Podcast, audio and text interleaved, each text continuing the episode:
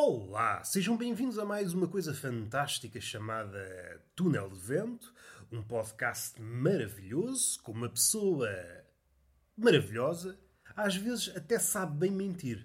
Não é uma coisa que eu faça com frequência, mas também não me devo privar desta característica humana que é cada vez mais praticada. Eu gosto de me enturmar nessa cambada de mentirosos encontro-me mais uma vez deitado, que é um projeto que eu quero levar para a vida. Eu, se pudesse, passava o dia todo e a noite toda deitado. É evidente que é um projeto utópico e é daqueles projetos demasiado ambiciosos que ficam bem no papel, mas à medida que concretizamos o projeto, é o projeto de estar deitado na caminha, quietinho, que nem uma fotografia, percebemos que o corpo não é o corpo é um bocadinho estúpido. Vá, à falta de melhor eh, designação é isso. É estúpido. Uma pessoa passa o dia de pé a fazer coisas, a desejar ir para a cama. O corpo, se falasse connosco, dizia Roberto. No meu caso é Roberto, no vosso pode ser o vosso nome. Se for Roberto, é sinal que o vosso corpo não está afinado, precisam de fazer update. Roberto, é pá, calhava-me bem uma caminha. Vamos para a cama, Roberto. E isto tem assim conotação sexual. Ah, vamos para a cama e eu a pensar, oh, tu queres é marosca, queres é fandango e eu vou para a cama. Se o corpo quer que eu vá para a cama, eu vou para a cama. E uma pessoa dorme. Uma pessoa dorme, dorme, dorme. Se, por norma, dormimos, vá, vamos fazer aqui uma. Mas não é estimativa, é o que é. Por norma, durmo 7 horas. É a média que eu durmo, um bocadinho menos às vezes, um bocadinho mais, mas por norma, 7 horinhas. O corpo habitua-se a esta, esta tradição. Dormi sete horinhas, estou bem. Quando uma pessoa dorme menos, é, parece que não. Parece que acorda todo, todo espatifado. Às vezes acorda pior do que quando estava de pé. E esta é uma coisa que eu gostava de falar com o corpo. Se o corpo me estiver a ouvir, se houver corpos desse lado a ouvir-me, tenham atenção. Então uma pessoa dá o braço a torcer, faz-vos a vontade, vai para a cama, dorme 6 horas, acorda, epá, está pior do que quando foi dormir. Mas o que é isto?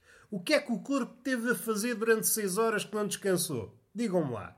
Eu percebo que o descanso de 6 horas não será o mesmo.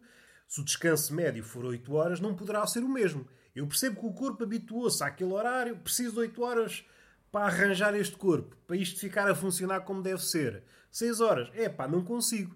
Mas agora não façam de conta que eu sou estúpido. Eu sei que é um, um exercício fácil que está ao alcance de cada um. Mas a mim não me atirem areia para os olhos. Até podem me atirar que eu tenho óculos e não me faz diferença. Mas façam o favor de prestar atenção ao que eu vou dizer. Se vocês fazem um trabalho, vamos assumir que é um trabalho competente durante 8 horas. Uma pessoa acorda, sim senhor, estou pronto para mais uma luta, estou pronto para mais um dia de desgraça e acordamos todos alegres. Seis horas. É como se não tivesse acontecido. Mas será que o corpo só começa a trabalhar ali? O corpo é português, todos os corpos são portugueses, começam a trabalhar ali quando o deadline está-se a aproximar. O corpo olha para o relógio Epá, então o rapaz vai acordar daqui a duas horas. Toca cá trabalhar. A fazer com que o corpo se livre das dores. Ou atenue pelo menos.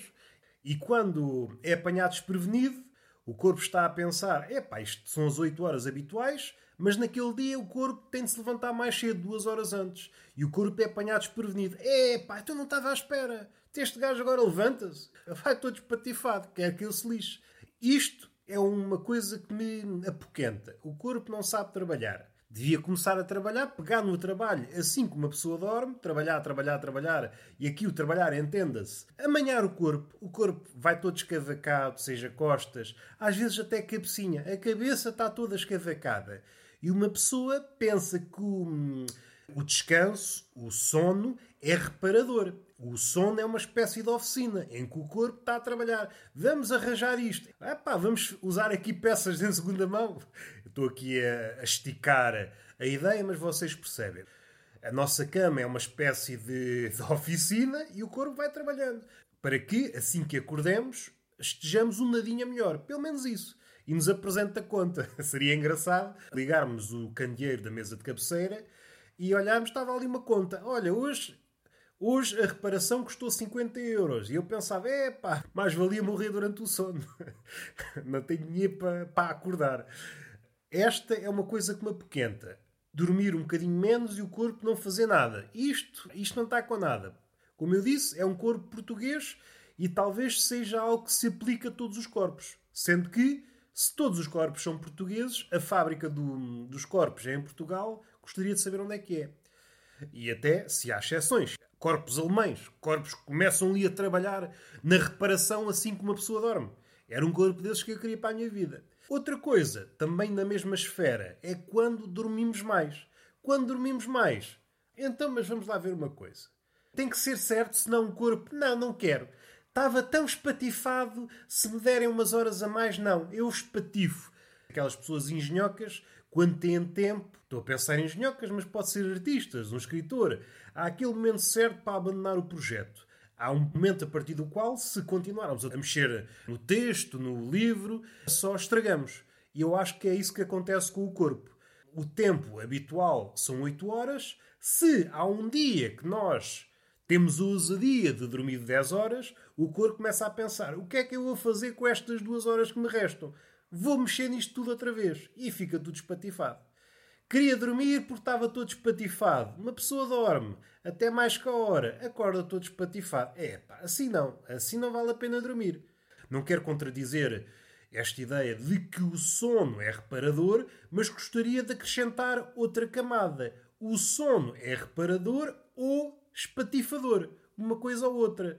Devolvidos estes anos de existência, uma pessoa percebe que o sono faz uma de duas coisas. Há vezes que nós acordamos, sim senhor, reparados, impecáveis, outros patifados.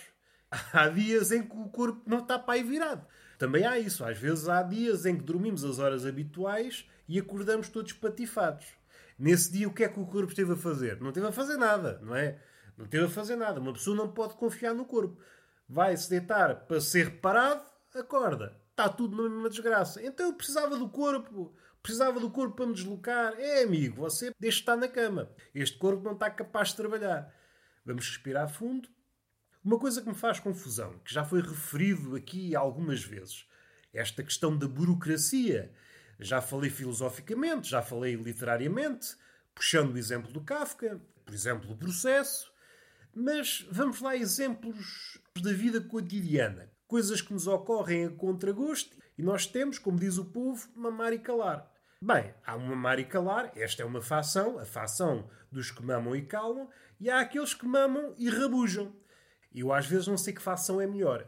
Eu antigamente gostava muito desta facção de mamar e calar. Eu não estou a ir pela vida marotice. Vocês pensam logo, é, está a ser maroto. Não está a ser maroto. Estamos a falar de burocracia e se há coisa que não é marota, é a burocracia. A burocracia é uma arena onde seca e onde murcha. Uma estufa onde vamos morrer.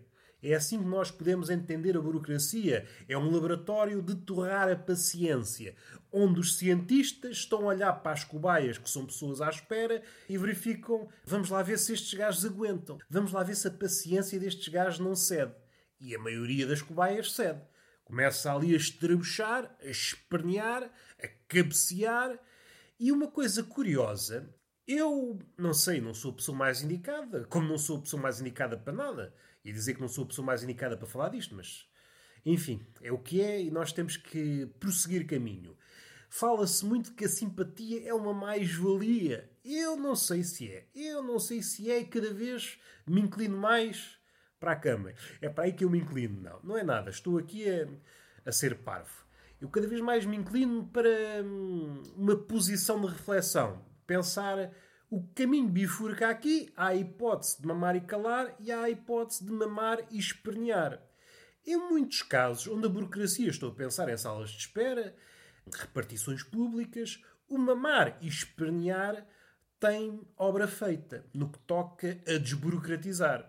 E nem sei dizer esta palavra outra vez. Desburocratizar. Desburocratizar. Burocratizar, tornar burocrático. O des, o prefixo, é o contrário. Eu já não vou dizer mais de uma vez, suspeito que já disse mal uma ou duas. E vamos fazer de conta que não aconteceu este momento que é enfadonho, é estupidamente enfadonho. Gosto de juntar estas duas coisas, características que são amadas pelo público em geral. pessoas enfadonhas e pessoas estúpidas. Quando juntam estas duas características num ser, ui, é só grupos à beira do meu escroto. Não é nada disso. que estupidez. Ok, resvalou. A natureza humana, como diz o filósofo, é uma natureza deslizante e eu deslizei por aí. Cedi ao declive da velhacaria. Mas voltando à burocracia, que é uma arena onde nós vamos murchar, morrer e onde esperneamos, há esse caminho que bifurca, há os simpáticos, há o caraças, e a simpatia, neste aspecto, na burocracia, é tipo um fermento. A burocracia, a raiva e a simpatia, por vezes pode ser esse fermento, às vezes pode ser hum, vista. Hum, eu, para fazer aqui um.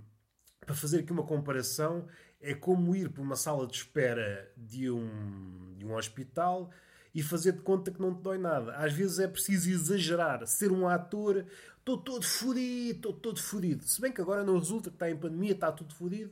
E então como é que uma pessoa consegue ser, como é que uma pessoa consegue teatralizar o seu lado fodido? Que está tudo fodido. Tem que ser um ator de nomeada. Alguém que conseguir isso, é pá, deem um Oscar. O que é que eu queria dizer? A burocracia, a simpatia, não se conjuga. Não façam caso. Não façam caso à simpatia, que a burocracia alimenta-se da simpatia. Agora vamos para o caso que me interessa. Há uma coisa que me faz comichão, que antigamente talvez fosse uma exceção, mas eu suspeito, pelo menos em Portugal, que se está a tornar norma. É marcarmos uma coisa por uma hora e quando chegamos à hora, a pessoa sentir-se a pessoa que nos vai atender sente-se surpreendida. Ah, você já está aqui? Sim, foi marcado às 10h30. Ah, é pá, veio cedo. Veio cedo? Não. Então vamos lá ver uma coisa. Eu se calhar estou a dar aqui um salto de raciocínio. Será que 10 e meia não são 10 e meia? Tipo aquelas perguntas à filósofo. Não, 10 e meia são 10 e meia. Então, era para vir às 10 e meia, são 10 e meia, e eu cá estou. É pá, você veio cedo. É nessas alturas que eu tenho pena de não carregar comigo uma marreta. Pegar na marreta e partir o balcão todo. É, porque é que você está a fazer isso? Olha, deixe-me descarregar. Deixe-me descarregar que você já me fez passar da cabeça. Eu só consigo desabafar com a marreta, partindo coisas. Não é uma surpresa simulada. É uma surpresa genuína. Como se eu fosse o único papalvo nesta fanfarra de papalvos que se digna a chegar a horas. Porque há aqui duas coisas. Primeiro, a maioria das pessoas não chega a horas. E depois, as coisas, pensando no termo consulta abstratamente, da forma mais larga possível. Consulta pode ser realmente eh, em habitats de consultório, e o meu nariz já está entupido, como bom asmático sou, já estou todo afanado. Uma repartição de, de finanças, ser atendido. E as coisas, por vezes, estão marcadas com intervalos que não são realistas. Porque depende muito, depende muito do que vamos tratar, depende da pessoa. Há pessoas que, apesar do problema ser simples, o problema ser solucionável num minuto, mas essa pessoa complica muito e precisa de ouvir as coisas mil vezes, e então aquilo que podia ser resolvido em 10 minutos é resolvido numa hora. Aquela pessoa vai comer o tempo da outra, da seguinte, então fica tudo encavalitado e, em bom português, fica tudo fodido. Ficamos a perceber que aquele sistema de marcações, que é para evitar filas, não evita nada. Que é uma coisa engraçada. Ah, vamos fazer sistema de marcações, que é para evitar haver filas. Neste contexto de bicharada, não é muito bom haver filas, porque depois há os contactos e o caralho. É? Porque em ambiente de pandemia não é bom haver. Vocês percebem? Vai saber filas na mesma. Fico contente por este lado anedótico, este lado português de nós tentarmos solucionar a coisa, mas o problema subsiste. Matematicamente, barra humoristicamente, é espetacular. Numa perspectiva matemática, é como se o matemático estivesse a resolver o problema, descobria a incógnita, virava-se: epá, então eu acabei de resolver isto e o problema está como se não fosse nada. e é muito assim o, o tecido português. Há um problema, nós tentamos solucioná-lo, há a solução, mas quando pomos em prática a solução, percebemos que o problema está igual. E esta é a magia de viver em Portugal, onde a solução e o problema convivem pacificamente. E o pacificamente é entre aspas, porque, primeiramente, é pacificamente, mas, como vocês sabem, a fila, ou a espera, mas sobretudo a fila, é um habitat propício à zaragata, à zanga e ao esperneamento. É muito agradável para isso. Não sei se os cientistas sabem, ou os biólogos, onde é que há a zaragata? É numa fila. Vamos respirar fundo. Emociona-me alguém que não está à espera de nos ver à hora marcada. Eu, se calhar, sou o único parvo neste mundo, e neste mundo estou a restringir-me ao nosso país, que chega a horas. Se calhar é isso. Eu sou o único parvo que chega a horas e sou acolhido com surpresa. Só falta a pessoa que me ia atender chamar os colegas: Olha, tá, este gajo chega a horas, este gajo é o único que chega a horas. Ah, já me tinham falado deste papalvo. E está feito. Este é o podcast possível. Pus por extenso esta minha mágoa, que é a mágoa de chegar a horas aos sítios e não servir para nada, que é uma coisa que eu pensava quando era miúdo. Bom, se chegar a horas, isso vai fazer com que despache mais cedo do que as pessoas que não chegam a horas. E não é que eu cometi uma loucura neste pensamento. Isto não é reflexão de pessoa sábia. Uma pessoa sábia que está calejada pela vida sabe que vai uma hora qualquer. Se chegar muito depois, mesmo que já não possa ser a sua vez, dá uma desculpa. Há sempre aquela desculpa, é só um bocadinho. Um bocadinho, o caralhinho. Lembrei-me de outra coisa. Isto só passou um bocadinho. E já passou uma hora. E dizem, ah, isto também só esperou um bocadinho.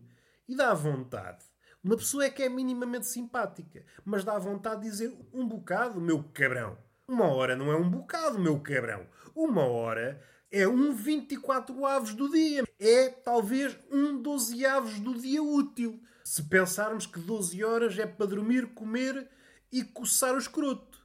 Uma hora de trabalho que foi à vida. Por estar aqui, esperar quando não devia esperar, já que a hora marcada é para isso mesmo, chegarmos e sermos atendidos. Mas não, mas não. Isto passa-se na cabeça de um gajo. É claro que não verbalizamos, a pessoa diz essa piada, não é uma piada, é quase como fosse uma afirmação. Se fosse rápido, caralho, era para ser atendido às 10h30, fui atendido quase ao meio-dia. Senti necessidade. A única coisa boa destas coisas, que já não há, foi uma coisa que foi extirpada com a pandemia, uma pessoa podia falar com outras pessoas acerca de merdas. Havia sempre um convívio, uma espécie de irmandade da espera.